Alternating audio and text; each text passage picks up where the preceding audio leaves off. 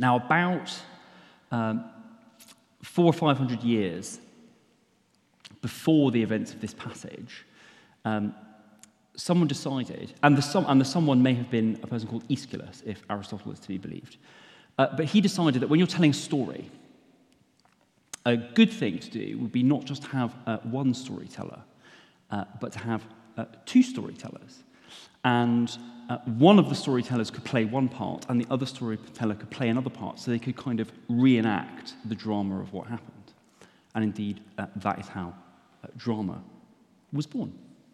Um, and this is a, a, really important innovation in literature because um, it doesn't mean that the story is about uh, more people. Right? The, the, the, second character, who is not the protagonist but is technically called the deuteragonist, is introduced to, to, to, to tell us things about the hero, to tell us things about the protagonist. So, to give some examples, to show us what the protagonist is not.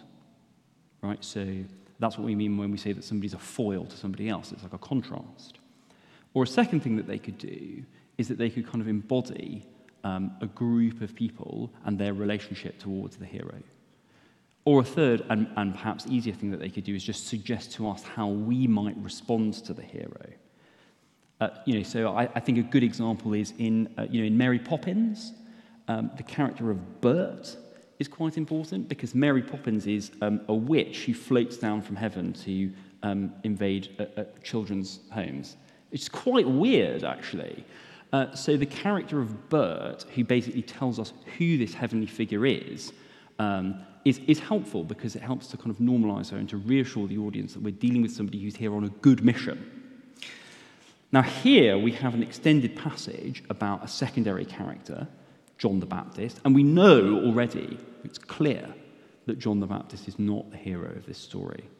If you've been, been with us for sermons over the last few weeks, it's obvious who the hero of the story is. But you'll also know that we've had uh, lots of passages about this secondary character, John the Baptist. The author of the gospel is interested in him. He's come up three times in his own little passages uh, in chapter 1. And now now we have, after the very famous passage with Nicodemus, which is very beautiful, very memorable, very profound, he's back again. John the Baptist is back again. Why? Well, we're going to see together that he's going to make a point about what Jesus is not. He's going to embody and represent a group of people and how they relate to Jesus.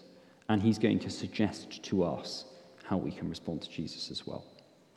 So let's look at that together. And as I say, the, the, the, the background, the run up to this is important. So we're going to look at the passage. But first, let's do a review of what's happened so far. So, first important thing in the gospel that I want us to recap we've had the gathering of the disciples.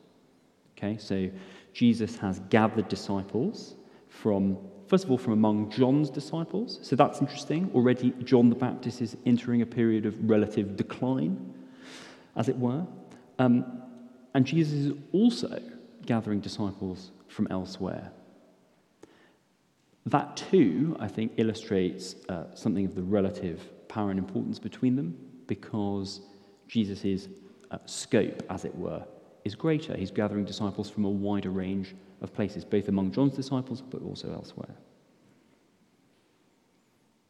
Then we have this first miracle of Jesus uh, at, the, uh, at the wedding at Cana, the turning of water into wine. John the Baptist doesn't appear at all during that episode. So, very, very memorable. Story that's told a lot to children. It was told to me when I was a child in the children's Bibles. John the Baptist absent. The, the sort of the numinous element then kind of builds.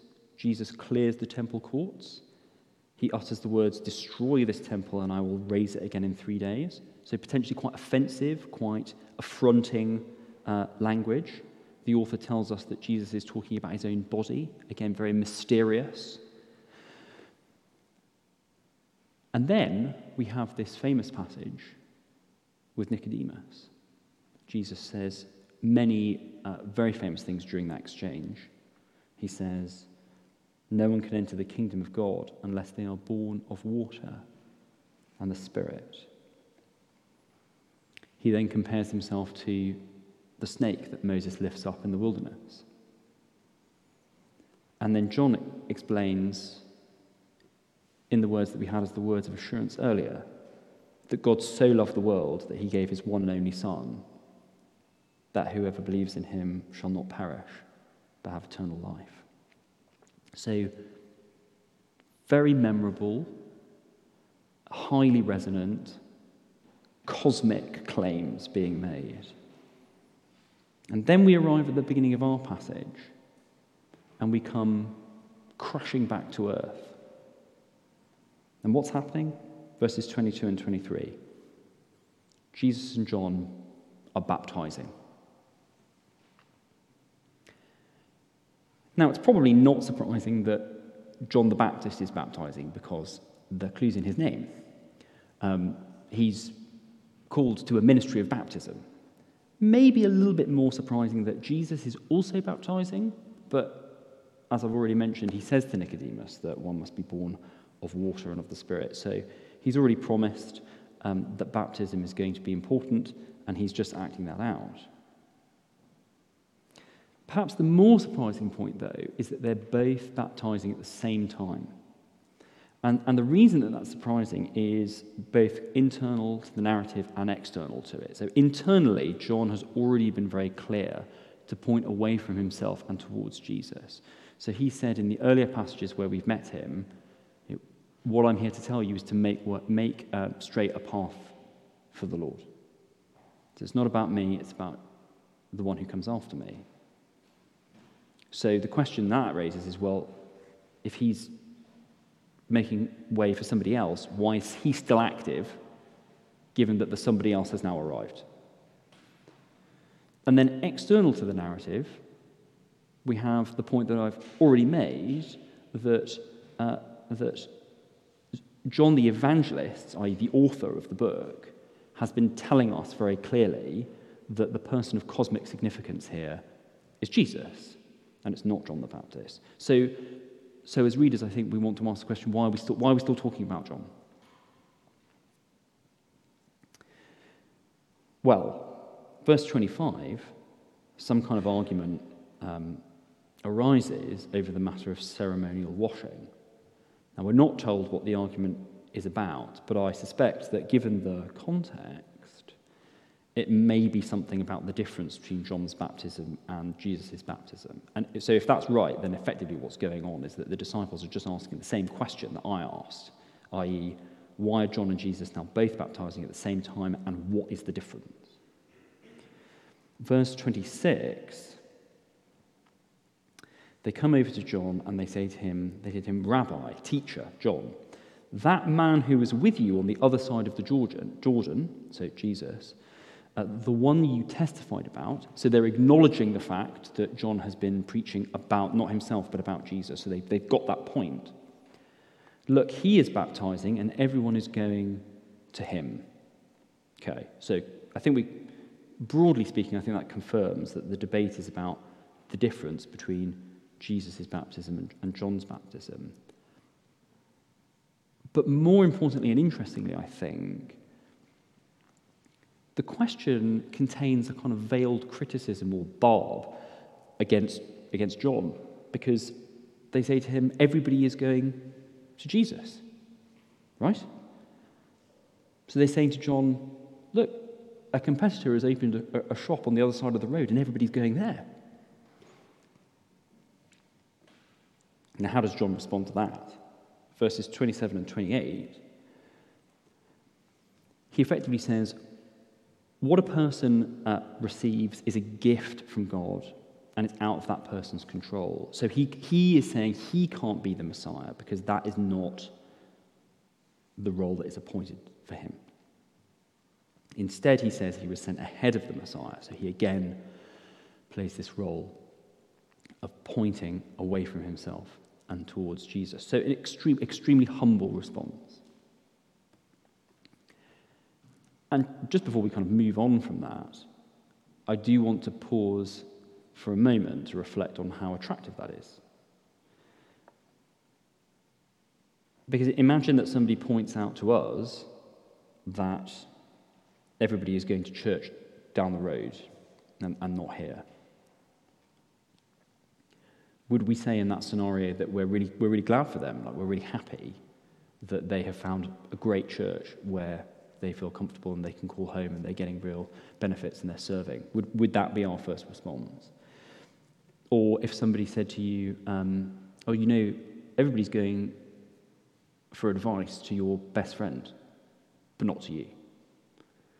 Again, would you just be pleased that they were talking to somebody trustworthy and wise? I can, I can tell you now that I wouldn't feel like that immediately. I mean, if, even if I don't feel a level of jealousy, which I probably would, but at minimum, I would feel a level of self consciousness. What's wrong with me? John displays none of that. So, this is some serious humility from John, I think, right? He's delighted that people are moving away from him and towards Jesus. I think that's very attractive, very unusual. Okay, so that brings us now into verses 29 and 30, which I think are the emotional high point of the passage. The bride belongs to the bridegroom.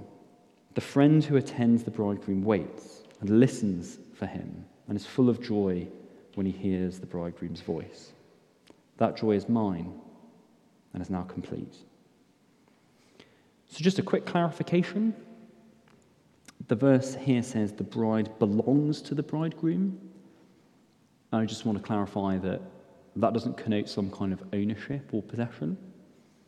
I um, I looked at the Greek and it says something like the person who has the fiance is the fiance. Uh, so you can see how the English translator had to do a bit of work to make that sound natural in English. But it doesn't connote any kind of uh, possession or, or, ownership.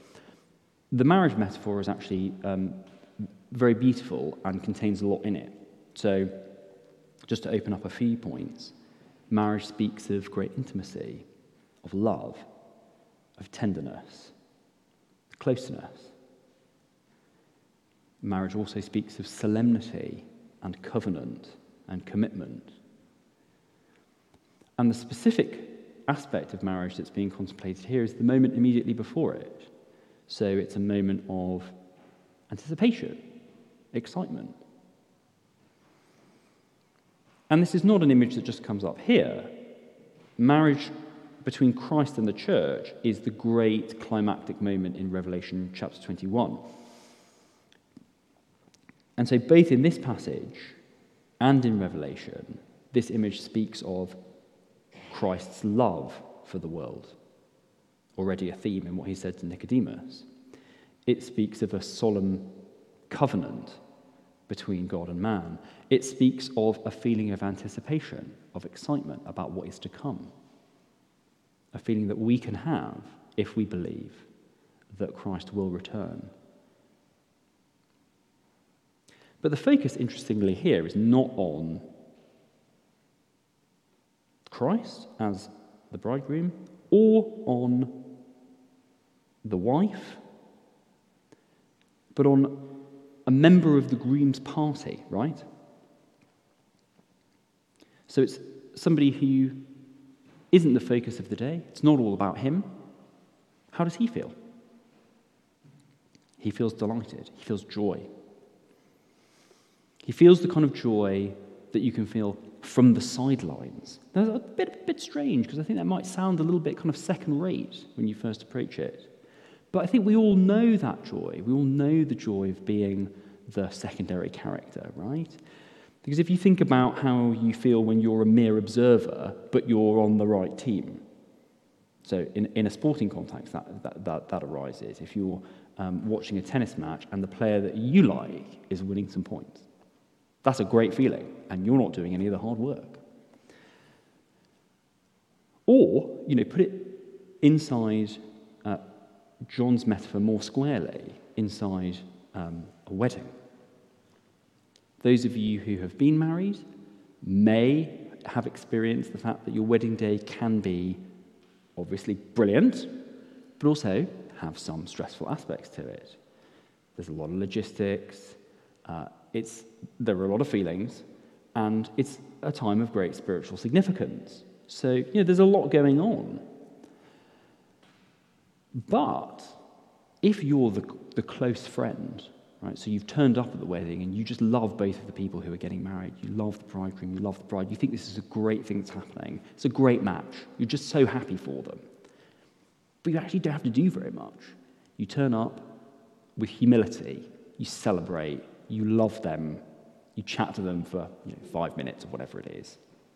That's actually great fun, and it can, and it can, it can be a very joyful experience. Not for you, but for them. John is saying that he has that kind of joy. And he says that it's complete, it's full up. So if it's full up, if it's complete, there's a sense that he's saying that his, his mission is over. And indeed, he confirms that in the, uh, in the next verse, in verse 30. Uh, he must become greater, I must become less. So, John is saying, in a sense, mission accomplished, I will decline. Um, Jesus must become greater. Now, we'll come back to this because I think this is very important. But before we do, I just want to finish moving through the passage in verses 31 um, to 36. Now, this is probably, I think, exposition from the author, from John, from, um, John the Evangelist. It's difficult to know exactly where the quotation ends. So you see, after I must become less, there's a, a closed quotation mark. Some editors think that 31 to 36 are also part of the speech, but it doesn't really matter, right? Because either way, um, this, is, this is explanation. Explanation by, being given by John the Baptist about his own, about his own claims, or explanation being given by John the author about John the Baptist's claims. So either way, we're meant to interpret this as explanatory. So, verse 31, John draws a distinction between an earthly messenger and a, and a divine one. So, an, an earthly messenger can only ever speak as one from the earth, i.e., without perfect knowledge, without perfect perspective. A divine messenger, on the other hand, is above all, so, so sees all. Now, verses 33 and 34, that divine messenger is trustworthy because he speaks the words of God. And so, if, if God is truthful, then the messenger who speaks his words must be truthful as well.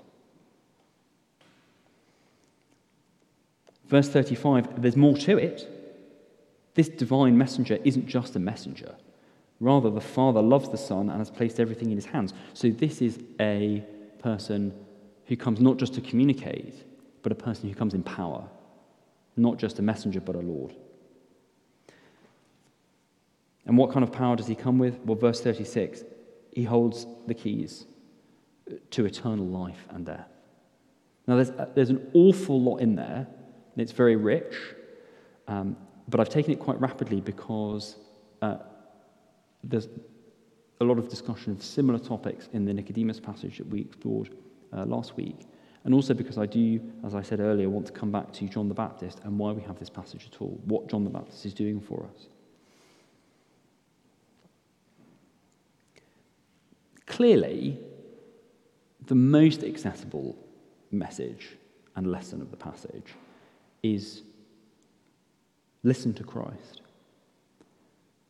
Look to him, not to John the Baptist, not to his prophets, disciples, priests. Look to Jesus. That's what John the Baptist says to his disciples. Uh, and that's what he would say to us. But there's more.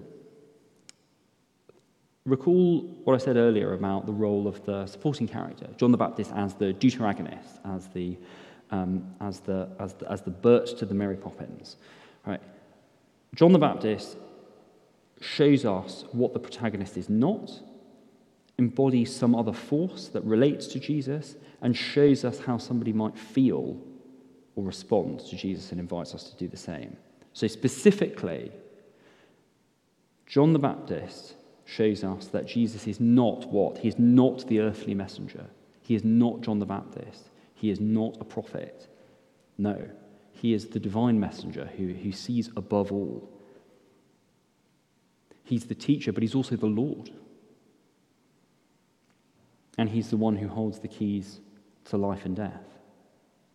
So, no mere messenger, no mere teacher. You know what those are like. John the Baptist is one of them. He says Jesus is something else.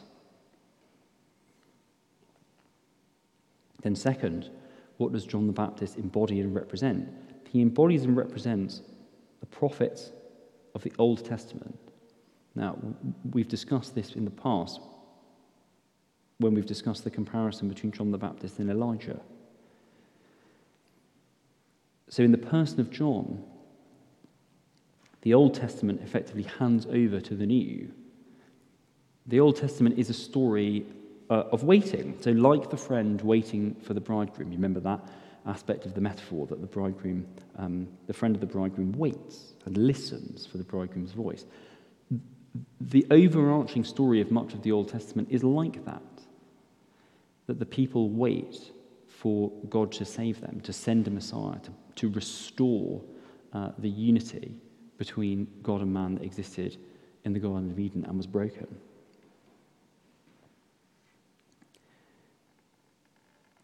The joy of the arrival of that Messiah is now complete, John's words. And then, third, what's the, what's the way of responding to Jesus that, that, that John invites us to participate in? Well, John the Baptist looks at Jesus with excitement and anticipation. We've got that from the, from the wedding metaphor, but also with profound humility. We saw that as well earlier.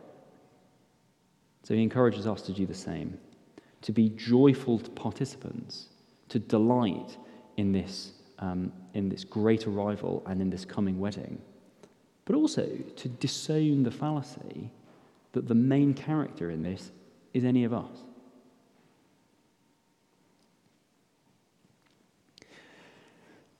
Now, the eagle eyed among you may have noticed that as I was going through verses 31 to 36, I missed um, verse 32. Now, verse 32 is talking about the one who comes from heaven. And it says, He testifies to what he has seen and heard, but no one accepts uh, his testimony. Now, this is, this is, this is a little un, unsettling um, because it's quite one sided. Um, no one accepts a testimony. Now, I should say that you know, there, are always, there are always two sides to the, to the Christian message um, because it is a message of salvation and great comfort, and, that, and, and it is that primarily. But it, it's premised on the, on the more unsettling notion that without salvation, the world is lost. And incidentally, I think that's why um, people are wrong when they say that um, religion generally, or Christianity specifically, constitutes a way of dealing with anxiety around death. It doesn't deal with anxiety around death because it doesn't just say that everything is going to be okay. It doesn't say that. In a way, it actually raises the stakes because it says that what we do on earth really matters in some kind of metaphysical, cosmic, eternal way. So there are two sides um, to the Christian message. It is, as I say, primarily, it is good news. Christianity is the gospel, it is the good news. The good news is good because there is danger. But as I say, this verse actually feels quite, quite, quite lopsided. It goes the other way because it says uh, that the divine messenger has testified to what he's seen and heard, so presumably telling us some good news, but actually nobody accepts his testimony. Now, I don't think that can literally mean no one, because the very next verse talks about those who do accept it. But there is a real sense here that there is some number of people who, who will see and hear the divine, uh, but will reject it. So, a sobering thought. What should we do in the face of that?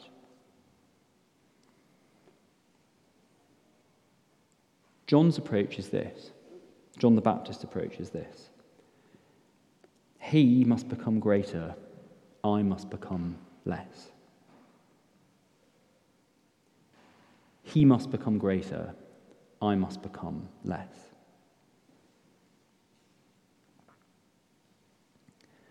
Those are powerful words that I think um, we can make true in many aspects of our lives. It's true in the world.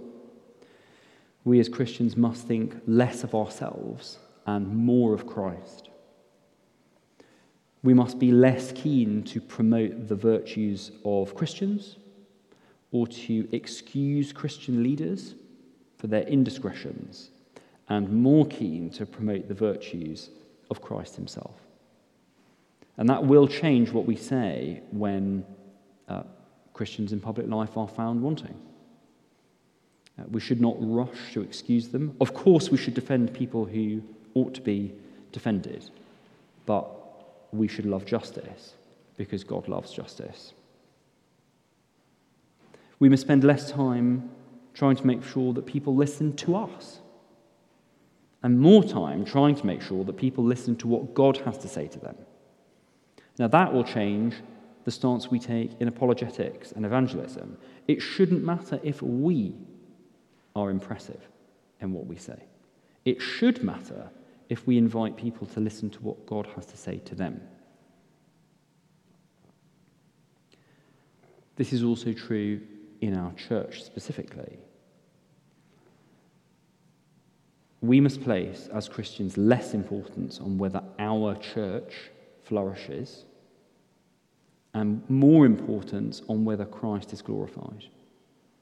And that will change our attitude to things like church growth.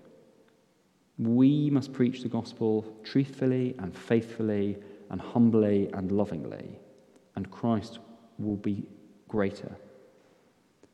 But the result of that is that we may be smaller in importance or prestige or wealth or numbers, and that's okay. And this is also true in our personal lives.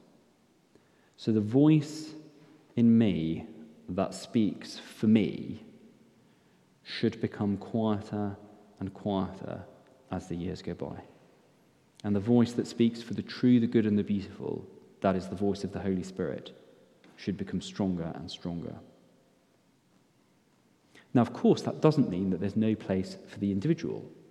On the contrary, Christians should be profoundly and specially committed to the dignity of every human being. But it does mean that we should, when thinking about ourselves as opposed to others, put the self to death. For just as Christ himself gives eternal life by willingly going to death and opening the way to heaven, we too must submit ourselves in all humility to becoming less than we are.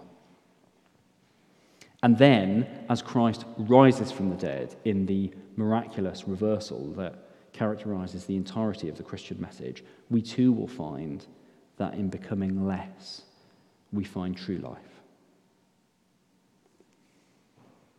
He must become greater, and I must become less. Let's pray that together now.